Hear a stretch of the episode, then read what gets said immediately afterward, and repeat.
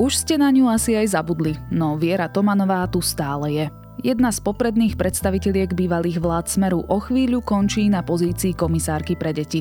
Roky bolo jej úlohou hájiť práva najmenších, no prax ukazuje, že jej motívy boli často iné. Je útorok, 12. oktobra, meniny majú Maximilian, Max a Maxim. Bude premenlivá oblačnosť, ojedinele dážď a vo vyšších polohách už aj sneženie. Teplota sa vyšplhá na 8 až 15 stupňov. Počúvate Dobré ráno, denný podcast denníka ZME s Janou Maťkovou. Doma mi každé ráno zapínajú rádio Slnečné lúče.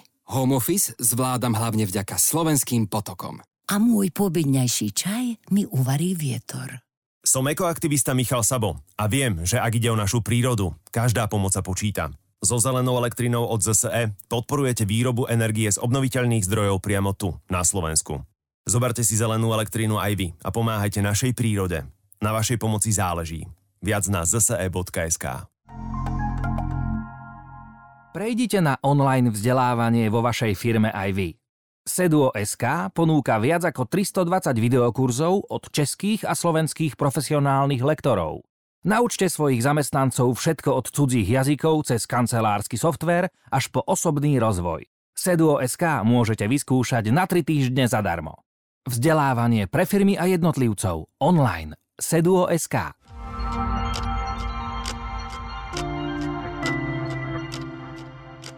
Pozrime sa na krátky prehľad správ.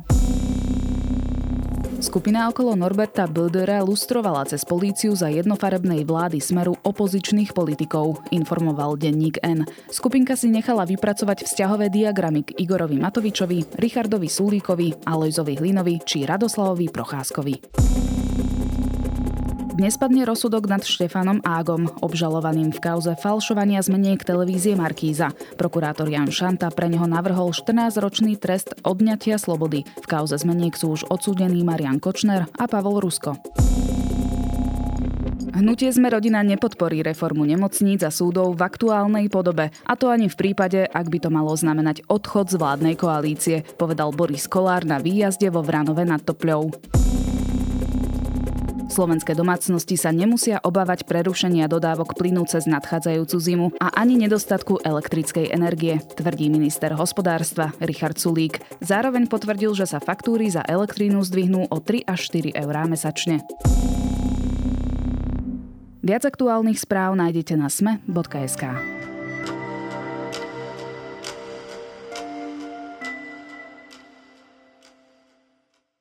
Už pri jej zvolení viaceré organizácie venujúce sa ochrane a právam detí byli na poplach. Novovzniknutý úrad, ktorý má hájiť záujmy tých najmenších, bol totiž obsadený politickou nominantkou strany Smer. Vierou Tomanovou. Jej funkcia v role detskej ombudsmanky sa po rokoch chýli ku koncu a pri zhodnocovaní jej práce sa vynárajú viaceré pochybnosti, či jej pôsobenie bolo skutočne v mene detí alebo v mene presadzovania vlastných záujmov. O Viere Tomanovej aj jej prípadnej nástupkyni sa budem na diálku zhovárať so Kseniou Makarovou z nadácie Zastavme korupciu, ktorá činnosť úradu komisára pre deti dlhodobo detailne sleduje. Práva detí má už roky chrániť výsostne politická nominantka Viera Tomanová. Ako je možné, že namiesto ochrany tých najzraniteľnejších odporúča konkrétneho komerčného advokáta? V niektorých sporoch nevedno, prečo nezasahuje. A dokonca sa stretne aj s Marianom Kočnerom. Nenastal čas, aby deťom v zložitých životných situáciách konečne niekto naozaj pomohol? Pani Makarová, ak by ste mali ohodnotiť prácu Viery Tomanovej ako detskej ombudsmanky, Akú školskú známku by ste jej dali? Určite by to nebola známka jedna alebo dva, pretože prácu komisárky pre deti si predstavujem, aj zákony ukladá oveľa širší diapazón možností ako tie, ktoré doteraz využila. Dlho som rozmýšľala nad tým, ako to porovnať a napríklad, keď si zoberieme, že téma ochrany práv nenarodených detí parlamente a vo verejnosti sa rozoberá zhruba priemere dvakrát ročne, tak koľkokrát za jej obdobie sa preberali téma práv maloletých detí v spoločnosti alebo na pôde parlamentu, okrem jej pravidelných odpočtu celoročnej práce. Čiže napríklad nevyužila možnosť mimoriadného vystúpenia v parlamente s nejakými aktuálnymi palčími témami k deťom. Čiže tá známka by bola čo? 3? 4? To je ťažko povedať, pretože presne podľa toho, ako sa na ten e, široký záber možností, ktoré má komisárka pre deti, pozeráme. Pretože ten záber je naozaj veľký, to sú nielenže práva maloletých v rodinných sporoch, ale aj vlastne v detských e, ústavoch, v rôznych ďalších oblastiach. Komisárka pre deti má napríklad právo zberať názory maloletých a tie potom prezentovať. E, to sa z nášho pohľadu dialo veľmi málo veľmi nedostatočne. Poďme sa teda podrobnejšie pozrieť na jej pôsobenie. Na úrade komisárky pre deti je už 6 rokov, pomaly sa jej funkčné obdobie blíži ku koncu.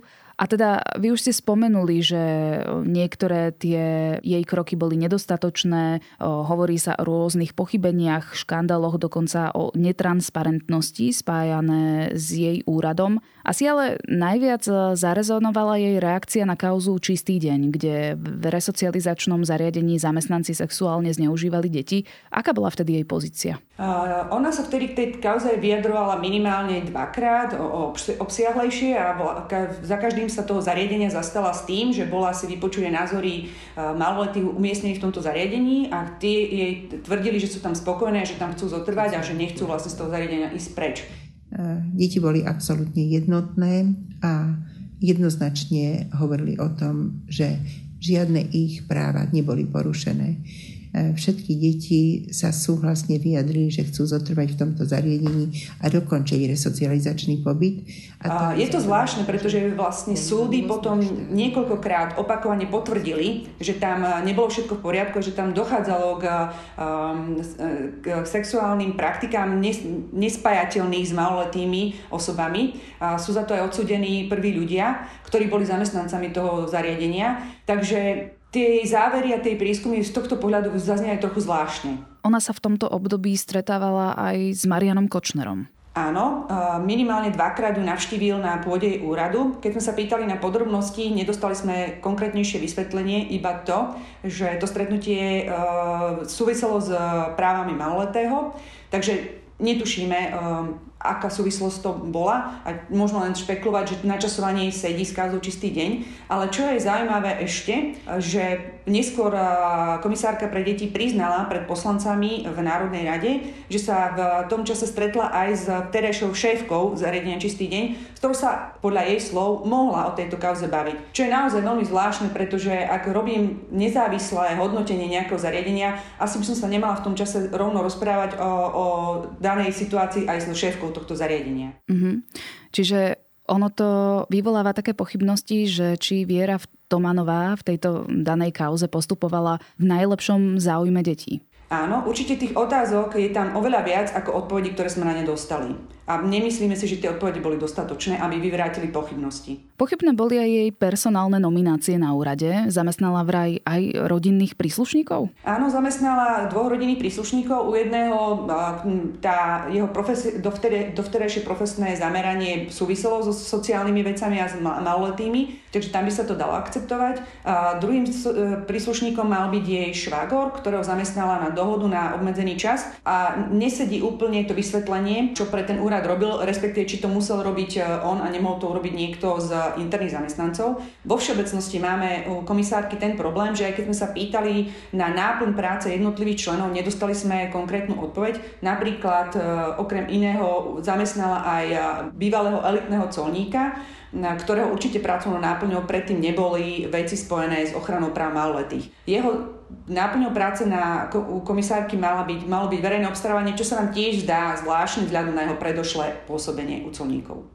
a nejaké výberové konania na tie, toto personálne obsadenie boli na tomto úrade alebo vôbec nie? Keď sme sa pýtali na výberové konanie, postup, dostali sme iba odpoveď, že úrad postupoval v zmysle zákona. Je pravda, že uh, tým, že tie zákony pre úrad komisárky pre dieťa pre úrad komisárky pre osoby so zdravotným postihnutím sa tvorili možno, že trochu narýchlo, tak nie sú niektoré veci dotiahnuté a preto nedá sa povedať, že by to bolo v rozpore so zákonom. Je to skôr ako keby dané na e, zodpovednosť a na kompetentnosť toho samotného komisára, ako si ten úrad riadi. Ale keď sa pozrieme práve na ten druhý úrad, tak vidíme, že sa to dá inak.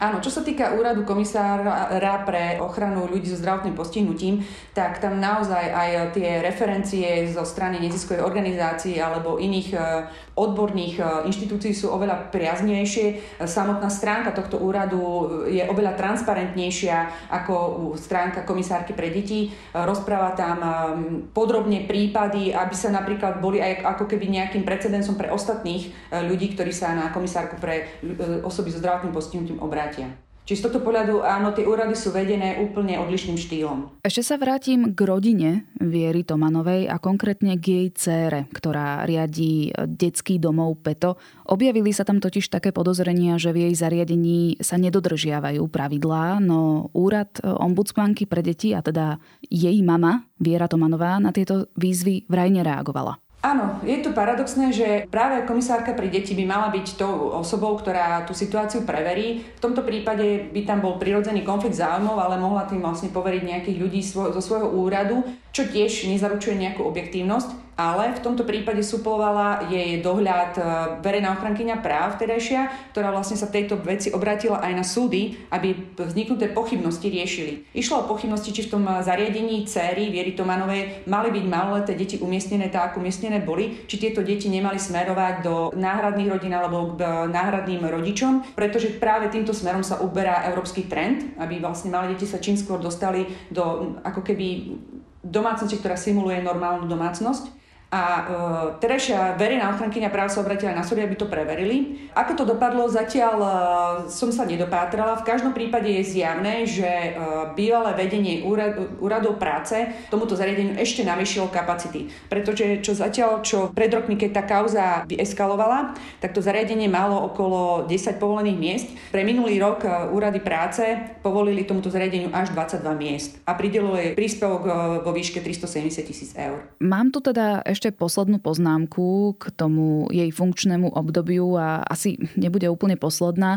V každom prípade objavila sa nahrávka, kde e, rodičovi, konkrétne matke, ktorá bola v núdzi, odporúčala konkrétneho advokáta Andreja Garu. To je bežné, aby komisárka pre deti odporúčala komerčného súkromného advokáta? Nemyslím si, že je to bežné a nemyslím si, že ani, že to je správne, pretože ak už e, komisárka pre deti v nejakom štádiu rodičovi odporúča e, právnika, nemala byť tak asi robiť, že konkrétny právnik. Najvyššie, pokiaľ viem, tá matka nebola z západného Slovenska. Napriek tomu jej komisárka odporúčala známeho bratislavského advokáta s tými slovami, že on je aj drahý, aj všetko, ale že má kontakty. Takže takto si naozaj nemyslím, že by mala komisárka pre deti postupovať, ale na tej nahrávke zazneli ešte ďalšie veci, čo sa týka dodržiavania, rešpektovania súdneho rozhodnutia, kedy komisárka pre deti by mala, ako aj verejná osoba, rešpektovať a nabádať ostatní rešpektovaniu e, zákona. Nestalo sa tak, práve naopak e, komisárka vlastne odporúčala matke, aby ďalej, alebo dávala aj návod, ako ďalej ignorovať rozhodnutie súdu, podľa ktorého už v tom čase malo byť dieťa zverené, alebo malo byť dieťa už pri otcovi. Pani komisárka, vy máte chrániť deti v prvom rade pred orgánmi štátnej a verejnej moci a verejnej správy a ochraňovať ich práva. Nie montovať sa do rodín, do ich pravidiel, ba nebodaj čo si rodičom odporúčať. A to je v poriadku? Nemala by byť e, komisárka v tomto ohľade podrobená nejakému e, výsluchu alebo nejakej kontrole poslancov, prípadne poslaneckého výboru? Odpoviem na prvú časť otázky s tým, že presne tak v poriadku to nie je, pretože práve komisár pre deti by mal byť ten, kto e, by mal byť symbolom dodržiavania práv pre deti. A ak tie zákony alebo ak tá legislatíva nie je správna, tak práve ona by mohla navrhovať ich zmenu a zlepšenie. A čo sa týka druhej časti otázky, poslanecký prieskum tam z časti aj na naše podnety, alebo sa zaoberá aj našimi podnetmi, u Viery Tomanovej prebehol. Začal sa po výmene vlády minulý rok. Zatiaľ sa ešte neukončil, takže čakáme na tie závery.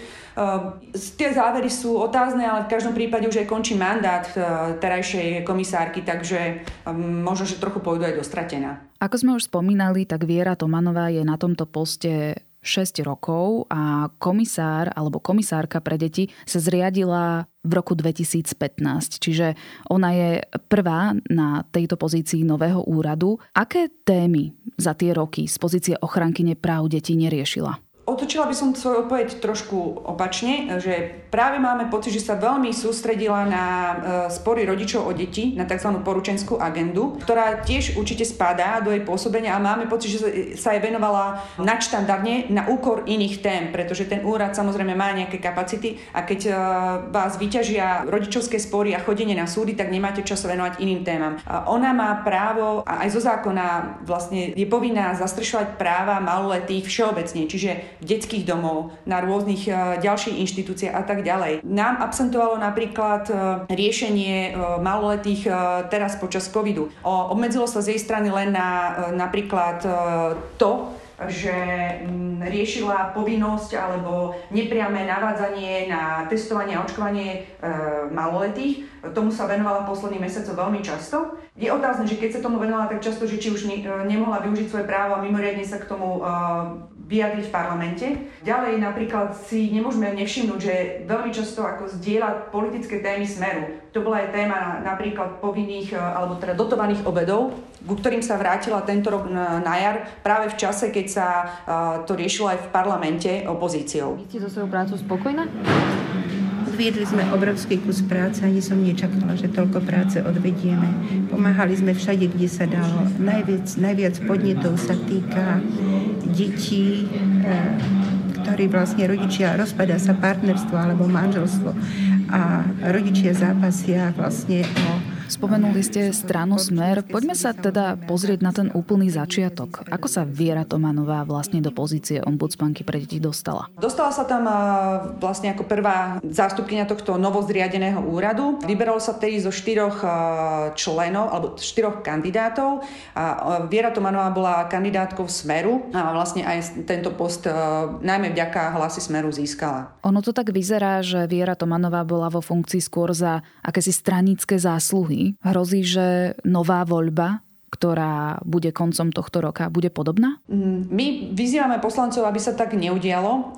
Tento úrad si určite zaslúži viac odborníka ako politika. Mal by to byť prvom rade odborník, čo sa u Viery Tomanovej, aj keď sa ona predtým nespochybniteľné sociálnej oblasti venovala, ale práve tá oblasť tých maloletých je špecifická a um, určite si vyžaduje viac ako len skúsenosti z ministerstva práce alebo z výberu pre sociálne záležitosti. Keďže ale ide o politickú voľbu, pretože rozhodujú poslanci a aj návrhy e, robia poslanci, zrejme sa nebude dať e, od úplnej politických nominácií odosobniť. Žiaľ ani teraz. Ako by to malo teda podľa vás fungovať ideálne? Mala by sa takáto voľba úplne odpolitizovať? Ak tú osobu vyberajú poslanci Národnej rady, tak sa zrejme od politizovania nikdy nedočkáme úplného. V každom prípade by možno pomohlo aj to, ak by o, nerozhodovali len nominácie predostrené poslancami. Čiže ak by tie nominácie mohli prísť aj od odborných inštitúcií, neziskovej organizácií, ktoré sa tým naozaj dlhodobo zaoberajú, tak ako je to aj napríklad pri voľbe prokurátorov, kde môžu nominovať svojich ľudí aj akademické oblasti a tak ďalej. Čiže to by, bola, to by určite otvoril ten priestor viacerým nomináciám a potom je tam ľudskoprávny výbor, ktorý môže zo zákona urobiť ako keby akýsi predvýber a on potom odporúča kandidátov poslancom Národnej rady. Koalícia v týchto dňoch sa rozhoduje, že kto bude jej kandidátom alebo kandidátkou na tento post, čiže komisára, respektíve komisárky pre deti a skloňuje sa meno Kataríny Hatrákovej, to je aktuálne poslankyňa za Oľano. Čo o nej vieme? Katarína Hatráková sa určite v tejto oblasti e, tých pohybuje dlhšie. Dala aj aktuálne rozhovor, kde e, sama priznala, že túto ponuku dostala a že ju zvažuje na kandidatúru. Čo mňa ale v tom rozhovore zaujalo, že uviedla, žiaľ sme sa v rovine právnej ochrany dostali do režimu, keď sa dejú veci, že v boji o deti sa rodičia a často inštitúcie nezastavia pred ničím. Krivé obvinenia sekundárne obližujú dieťaťu, sú bohužiaľ každodennou realitou. Následne ale vlastne uviedla, že za rok a pol, čo zastáva funkciu poslanky, teda má aj právomoc navrhovať zákony a meniť legislatívu. Um, navrhla zmenu uh, jedného zákona, ktorý navyše ešte vlastne len v rokovaní. No z môjho pohľadu by som čakala ambicioznejšie plány a väčšiu aktivitu, ak vlastne tvrdí, že situácie ubližujúce dieťaťu sú každodennou realitou.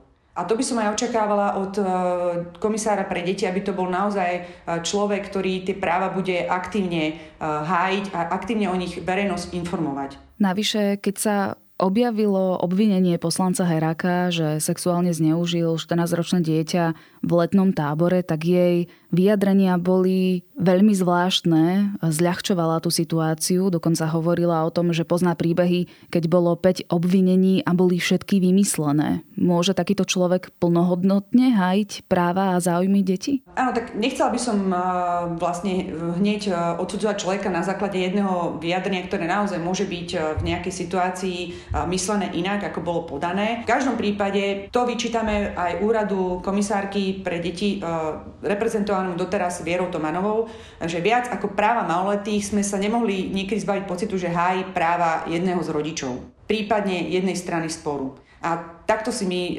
tento úrad a funkciu komisára naozaj nepredstavujeme. Po tomto všetkom, čo sme si povedali, či už o pôsobení Viery Tomanovej alebo prípadne o tom profile Kataríny Hatrakovej, ktorá sa pravdepodobne bude uchádzať o túto funkciu. Máme nádej na výber dobrého kandidáta alebo teda kandidátky detského ombudsmana?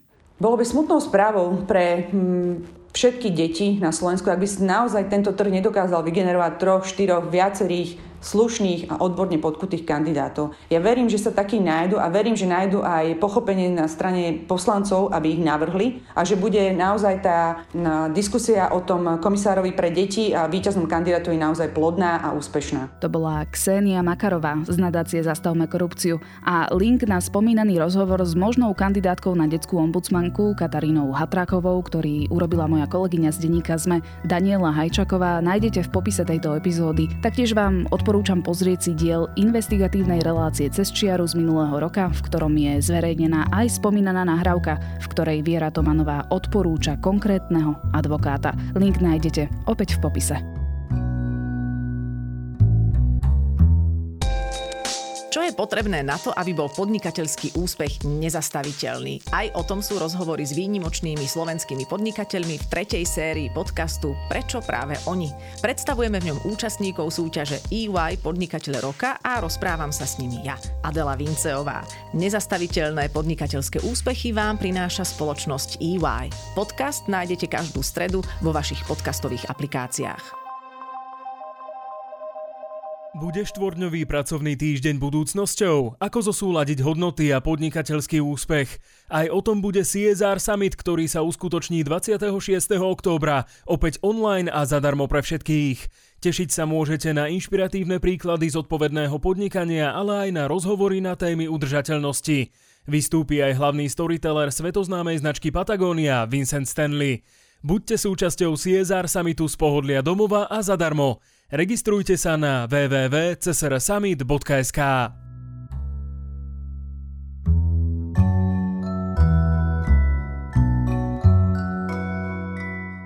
Rada sa občas vrátim do hudobnej minulosti a počúvam interpretov a interpretky, ktoré som doteraz obchádzala. V poslednom období mi tak učarovala stará tvorba Šadé a Eriky Badu. Je príjemná, upokojujúca, miestami až ezoterická. A som zvedavá aj na vaše tipy. Čo ďalšie z hudobnej histórie treba poznať a vypočuť si? Napíšte nám na dobré ráno zavinačsme.sk alebo do podcastového klubu Denníka Sme na Facebooku. A ak máte chuť na dobré podcasty, pustite si nový Všesve do Patagóny alebo pravidelnú dávku o Dostojevskom a jeho voľbe, že buď budeme šťastní alebo slobodní. Na dnes je to všetko. Počúvali ste Dobré ráno, denný podcast denníka ZME s Janou Maťkovou. Počujeme sa opäť zajtra.